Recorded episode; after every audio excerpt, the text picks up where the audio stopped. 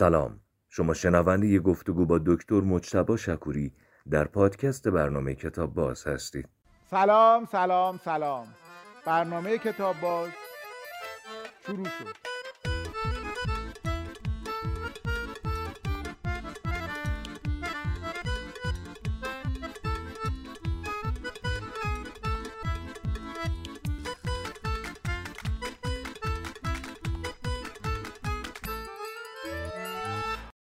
آقای دکتر مجتبا شکوری سلام. سلام و عرض ادب خدمت شما و بینندگان عزیز. ارادتمندم. فصل چهارم کتاب باز و باز من و شما با همین و من که سر از پا نمیشم خواهش می‌کنم. بر منم باعث افتخاره باعث سعادت چه خبر این مدت؟ سلامتی شما فکر می‌کردین کتاب باز به فصل چهارم برسه؟ خوب خیلی خوشحالم و لطف مردم واقعا. امیدوارم که ما بتونیم انتظاراتی که ایجاد شده رو برآورده کنیم. توی فصل جدید درباره چه موضوعی می‌خوایم می‌خوایم خیلی راجع به رنج صحبت کنیم. راستی شما کجا بودین؟ چه خبر؟ یه سیمرغ هم گرفتین. تبریک میگم کلا خیلی با کلاس آدم از دوستش بپرسه چه خبر. خبر شما از آقای صحت داشتم میپرسیدم و کارهایی که ایشون تو این چند ماه کردن یه کتاب فروشی باز کردن یه سیمرغ گرفتن یه سریال نوشتن یه سریال دارن می‌سازن.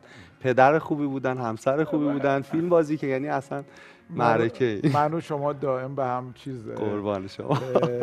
هندونه زیر بغلم. نه من واقعا صادقانه از انرژی شما صادقانه است. بعد از این حرفای خوبی که زدیم حالا چرا درباره رنج می‌خواین صحبت کنیم؟ برای اینکه واقعیت جهانه. می‌دونید واقعیت غیر قابل کتمان و انکار جهان رنجه. من دوست داشتم که من دارم خیلی شعر از سعدی بخونم بله حتما. این شعری که هممون شنیدیم بارها و بارها و بارها شنیدیم ولی یادمون میره. میگه گنج خواهی در طلب رنجی ببر. خرمنی میبایدد تخمی بکار. خیلی عالی خیلی عالی خیلی عمیق ساده و عالی. پس می‌خواد شما... همینجا برنامه رو تموم کنیم. چون هرچی من می‌خواستم بگم سعدی واقعا توی بیت گفته. عالی دقیقا. یه همین مقدمه خوبی که با همین شروع کنیم. به ما یه سری مباحث داشتیم تو فصل گذشته که راجع به رنج امید چیزهای مختلف صحبت کردیم. من چون ادامه بحثمون از آخرین جلسهمون هست. می‌خوام یه اول توضیح کلی بدم که اصلا حال و هوای بحث ما چیه. خب. ما به امید به رنج چطور نگاه می‌کنیم؟ و بعد بحث جدیدمون رو طرح کنیم. یه خواهشم از بیننده ها دارم که سعی کنن پشت سر هم گوش بدن. چون تو این فصل اون چیزی که ما طراحی کردیم و آماده کردیم خیلی به هم مربوطه. بله. با این باید قصه شروع کنم. یه افسانه یونانی. خب تو اساطیر همه ملت ها تو تاریخ بشر پر از مفاهیمیه که به نظرم قابل اعتناس میرچا الیاده جوزف کمپر خیلی کار درخشانی روی این اسطوره ها کردن. که همش هم ترجمه هم شده ترجمه هم شده و واقعا درخشانه. ولی یه چیزی که خیلی جالب بحثمون رو با شروع کنیم یه افسانه یونانی به نام جعبه پاندورا. قصه اینجوری شروع میشه که یکی بود یکی نبود غیر از خدا هیچ کس نبود و خدایان به تعبیر یونانی که به تعدد خدایان اعتقاد دارن یه الههی به نام پاندورا رو فرستادن به سیاره زمین. تا اون موقع زمین گل و بلبل بود. همه در آسایش در صلح در دوستی در اوج آرامش زندگی می‌کردن. با پاندورا یه جعبه هم خدایان فرستادن و بهش تاکید کردن که به آدمیان بگو که در این جعبه رو هرگز باز نکنن. خب می‌دونیم ما آدمون خودمون رو می‌شناسیم که در جعبه رو باز می‌کنیم و تو اون جعبه تمام بدیهای عالم وجود داره. حسد خودپسندی غرور خشم همه چیزها. یه نکته جالب تو این افسانه اینه که یه چیزی تا جعبه باقی میمونه. وقتی همه بدی ها دنیا رو می‌گیره بشر از اون آرامش اولیه خارج میشه جنگ میشه انسان به گرگ انسان تبدیل میشه اما یه چیزی در جعبه میمونه به نام امید. دو تا برداشت از این افسانه یونانی میشه کرد و مفسران کردن. بعضی رو میگن خدایان امید رو گذاشتن تو جعبه برای اینکه آدما این رنج رو بتونن باش تحمل کنن. ولی بعضی نظر منفی دارن. میگن امید رو گذاشتن و امید خود رنجه. اتفاقا امید باعث میشه آدم ها رنج بیشتری ببرن. یعنی یکی از همون پلیدی هاست که در جعبه جامعه نظر شما چیه؟ من نظرم اینه که به برداشت ما از امید ربط داره. اگر امید یک امید باطل باشه که توضیح میدم چیه یک امیدی که مبتنی بر خوشبینی صرف بدون شواهده بدون تعقله قطعا باعث رنج میشه. جز بدی واقعا بدترین بدی هاست. اما این امید یک امید واقع بینانه و دارای ریشه هایی در واقعیت این سیاره رنج باشه امیدی کوچک تلخ حزنانگیز اما واقعی اون امیدی که کمک می‌کنه ما رنج ها رو بتونیم چاره کنیم در پس. مفسرین هر دو دستشون درست گفتن دقیقا تقریبا یعنی هر دو آره. فقط از دو زاویه مختلف مختلف, نگاه, نگاه کردن کردن. و دقیقاً. مثالی که من برای این شنیدم میگن که شما فکر کنین که یک نفر توی تصادف پاهاشو از دست داده الان پاشو از دست داده حالا این اگه بخواد شبانه روز به این فکر کنه که من می‌خوام قهرمان دوی صد متر المپیک بشم آفرین. و به این امید داشته باشه این براش جز رنج و عذاب و سختی چیز دیگه نه. دیگه ای نداره ولی اگه فکر. کنه که خب من الان با این شرایطم چه, چه می‌خوام بکنم مثلا می‌خوام قهرمان پارا المپیک باشم آفرین. این امیدی بهش میشه که بهش انگیزه آفرین. میده و چراغ راهش بهترین میشه مثال رو زدین یعنی این امید جنس دوم ریشه در واقعیت زندگی اون آدم داره با توهم با انکار واقعیت نسبتی نداره خیلی واقعی اینجایی اکنونیه و زمینیه می‌دونید با یه کتاب معرفی کنم بعد بحثمون رو شروع کنیم من هم جمله شنیدم که. ببینین همینه میگه که آدم باید ناامید باشه از چیزهایی که نمی‌تونه به دست بیاره. دقیقا دق... و اتفاقا من میگم حتی ناامیدی مقدمه امیده. می‌دونید من احساس می‌کنم ما تا در لبه جهان قدم نزنیم تا جهان را آنگونه که هست نبینیم اساسا نمی‌تونیم یه امید واقعی تولید کنیم. می‌دونید اصلا از همین جمله شما می‌خوام شروع کنم. در مورد امید کتاب های مختلف نوشتن آدم های مختلف هم به این موضوع نگاه کردن. مخصوصا تو غرب تو دهه 70 و 80 یه نگاه خیلی خوشبینانه ای به بشر وجود داشت. حالا کتاباش هم معروفه. به سوی کامیابی ها انواعش مرشدان روانشناسی مثبت اندیشی در مورد این حرف می‌زدن که باید نیمه پر لیوان رو دید. ولی آقای سعد ما امروز می‌دونیم که برای بعضی از آدما توی شرایط اصلا لیوانی رو میز نیست که نیمه پرش رو ببینن. یعنی می‌خوام بگم اون چیزی که اونها می‌گفتن اگر یک سوژه یک انسان با خوشبینی با دنیا طرف شه اتفاقات خوب براش میفته قانون جذب این چیزا واقعا ریشه در واقعیت نداره. ما باید بپذیریم که انکار رنج کمکی به حل رنج نمی‌کنه. ببینید همین خوشبینی مضاعف با اولین واقعا اولین پایه های علم روانشناسی در تضاده ما میگیم ناخداگاه داره بشر. من اگر در خداگاه هم, هم رنج هام رو نبینم مثبت فکر کنم چیزای خوب رو فقط ببینم اما در ناخداگاه هم اونجا رنجام حضور دارن و رنج هام به من فکر می‌کنن حتی اگر من بهشون فکر نکنم. در این حال باز چیزه یه پارادوکس توشه. وقتی میگم به رنجات فکر نکن من همیشه این مثال رو می‌زنم. مثل میمونه که من به شما بگم به یک فیل صورتی راه راه فکر نکنید. خب عملا همین الان دارید بهش فکر می‌کنید. سعی کنید بهش فکر نکنید. ولی اینکه من دائم درگیر این باشم فیل که رنگی بود؟ فیل صورتی راه راه. درسته یادم باشه بیشتر فکر. بیشتر فکر اینکه من به خودم هی تذکر بدم به رنجات فکر نکن به رنج دقیقا همزمان دارم بهشون فکر می‌کنم.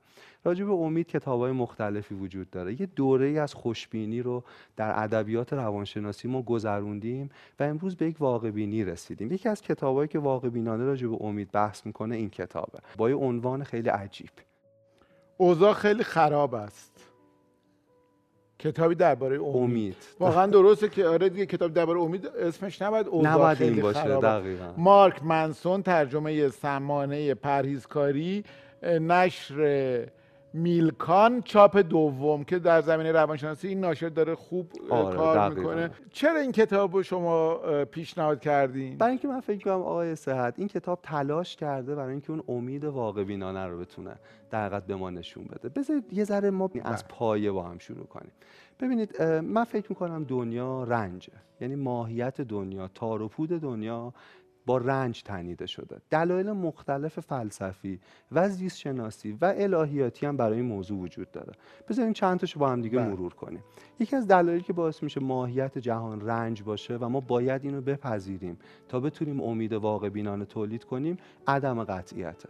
همون مثالی که شما زدین. شخصی که در یک تصادف می‌تونه پاهاشو از دست بده. شاید داستان اون پدر دوست من که در حقیقت سه تا از فرزندانش رو در یک تصادف از دست داد رو شما یادتون باشه. کدام یک از ما می‌تونیم با تضمین بگیم که با همه برنامه ریزی ها محافظت ها می‌تونیم از رنج و از اتفاقات غیر منتظره در امان باشیم؟ دنیا حتما راهی پیدا می‌کنه برای اینکه ما رو از امنیتمون بیرون بکشه. عدم قطعیتی که زور ما بهش نمی‌رسه. این یکی از دلایل این که دنیا ماهیتش رنجه. شما دومی- درباره زندگی نامه آندر مالرو چیزی می‌دونی؟ نه متاسفانه. آندر مالرو خب خیلی نویسنده که کاراش واقعا خوندنیه.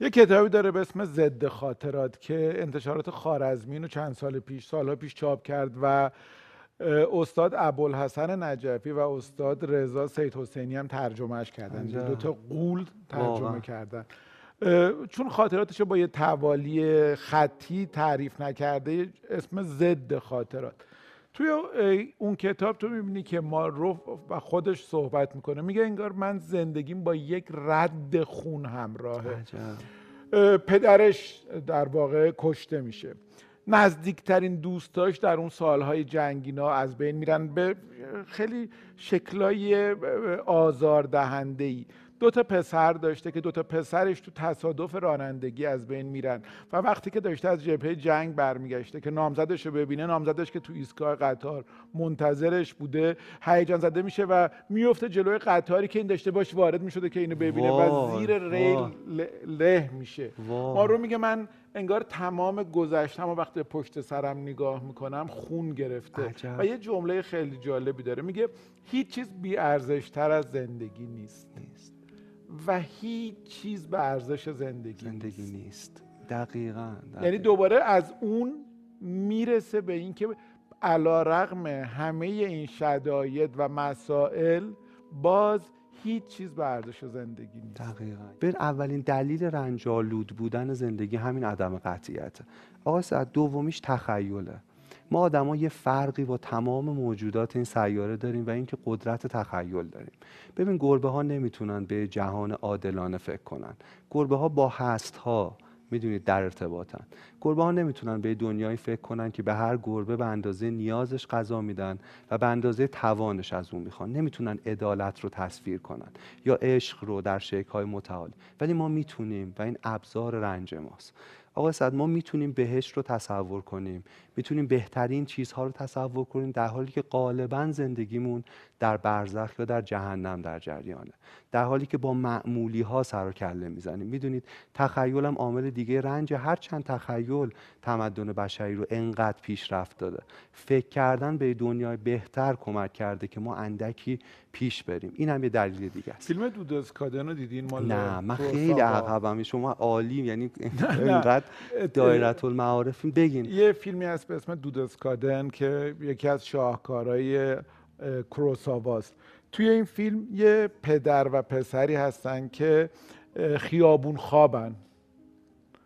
و پدر با داستانهایی که برای پسرش تعریف می‌کنه و تخیلی که براش می‌سازه تلخی واقعیت رو برای این تا حدی عجب سبک می‌گیره. می‌کنه این شاید متضاد حرف آره شما درسته باشه درسته ات- کمک می‌کنه اتفاقا یه سکانس دیگه که جزو بهترین سکانس های تاریخ سینماست به نظر من مال Pursuit of Happyness در جستجوی بله، بله. خوشبختی اتفاقا خیلی شبیه دقیقاً. جایی که توی ایستگاه گیر توی کردن. میگه من الان تو رو می‌برم یه جایی یه غار که دایناسورا رو آره، ببین آره، آره. و کمک من تو پایان نامه دکترام از بچه ها خیلی در مورد آرزوهاشون اسم پرسیدم فارسی این فیلم هم بگیم ترجمه شده در جستجوی خوشبخت خوشبختی و اتفاقا یه جا ویل اسمیت تو میگه چرا در جستجو به نظر می‌رسه خوشبختی چیزی که هرگز نمی‌تونیم بهش برسیم درباره این در جستجوی یه جایی اونه. صحبت می‌کردیم یه دختر خانم نوجوانی یه نکته خیلی جالبی گفت که شاید شما هم حواستون نبوده گفت هپینس رو توی عنوان این فیلم بله غلط نوشته غلط نوشتن یعنی. حتی اون شادی و خوشبختی دقیقاً. باز کامل دقیقاً. نیست هیچ چون, وقت تو کامل دیوار. مهد کودک بچهشون بله. خانم چینی بله. غلط نوشته.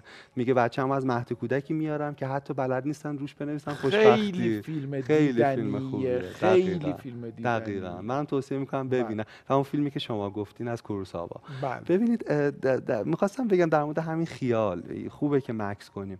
من تو پایانامه از بچه های جاهای مختلف ایران پرسیدم آرزوهاتون چیه؟ و دیدم که چطور تخیل کمک می‌کنه به تسکینشون. مثلا من دانش آموزی دارم که نقص در پاش داره و رویاش اینه که یه روزی در یه باشگاه بزرگ مثل رئال مادرید بازی کنه. جالبه که آرزوها بنا به طبقه اقتصادی بچه ها شکلهای خاص می‌گیره. ولی من می‌خوام بگم همین آرزوها مثل آرزوی شاگرد من که دوست داره در رئال مادرید بازی کنه اگر ریشه در واقعیت نداشته باشه در دراز مدت می‌تونه بهش آسیب بزنه. می‌دونید می‌دونم که تاثیر خیال و رویاها در همه تاریخ بشر به تسکین ما کمک کرده ولی همین خیال هم آنچنان که توضیح خواهم داد می‌تونه یک خیال منطقی باشه. ما قبل از که این بخش رو شروع بکنیم. با آقای دکتر مجتبی شکوری داشتیم صحبت می‌کردیم. آقای شکوری گفتن که من به یه زمان نسبتا زیادی احتیاج دارم که شروع بکنم. خوشحالم که اصلا ما شروع نشد. آره. به عنوان یک مقدمه ای برای اینکه بیننده های ما بدونن که ما در این فصل با رنج شروع می‌کنیم و بهتر پیوسته نگاه بکنن. این جلسه رو در واقع شما فقط به عنوان مقدمه در نظر بگیرید. صحبت درباره اوضاع خیلی خراب است. کتابی درباره امید و تا کتاب بعدی که آوردین. کاغذهایی که هنوز من می‌دونم خط یکش هم نرسیدین. بله. بمونه برای هفته بعدی و من خیلی خیلی خوشحالم که در فصل چهارم کتاب باز باز در خدمت دکتر مشتبا شکوری عزیز هستیم. منم خوشحالم. ممنون از شما که برنامه رو دیدید و خدا نگهدار شما خدا نگهدار.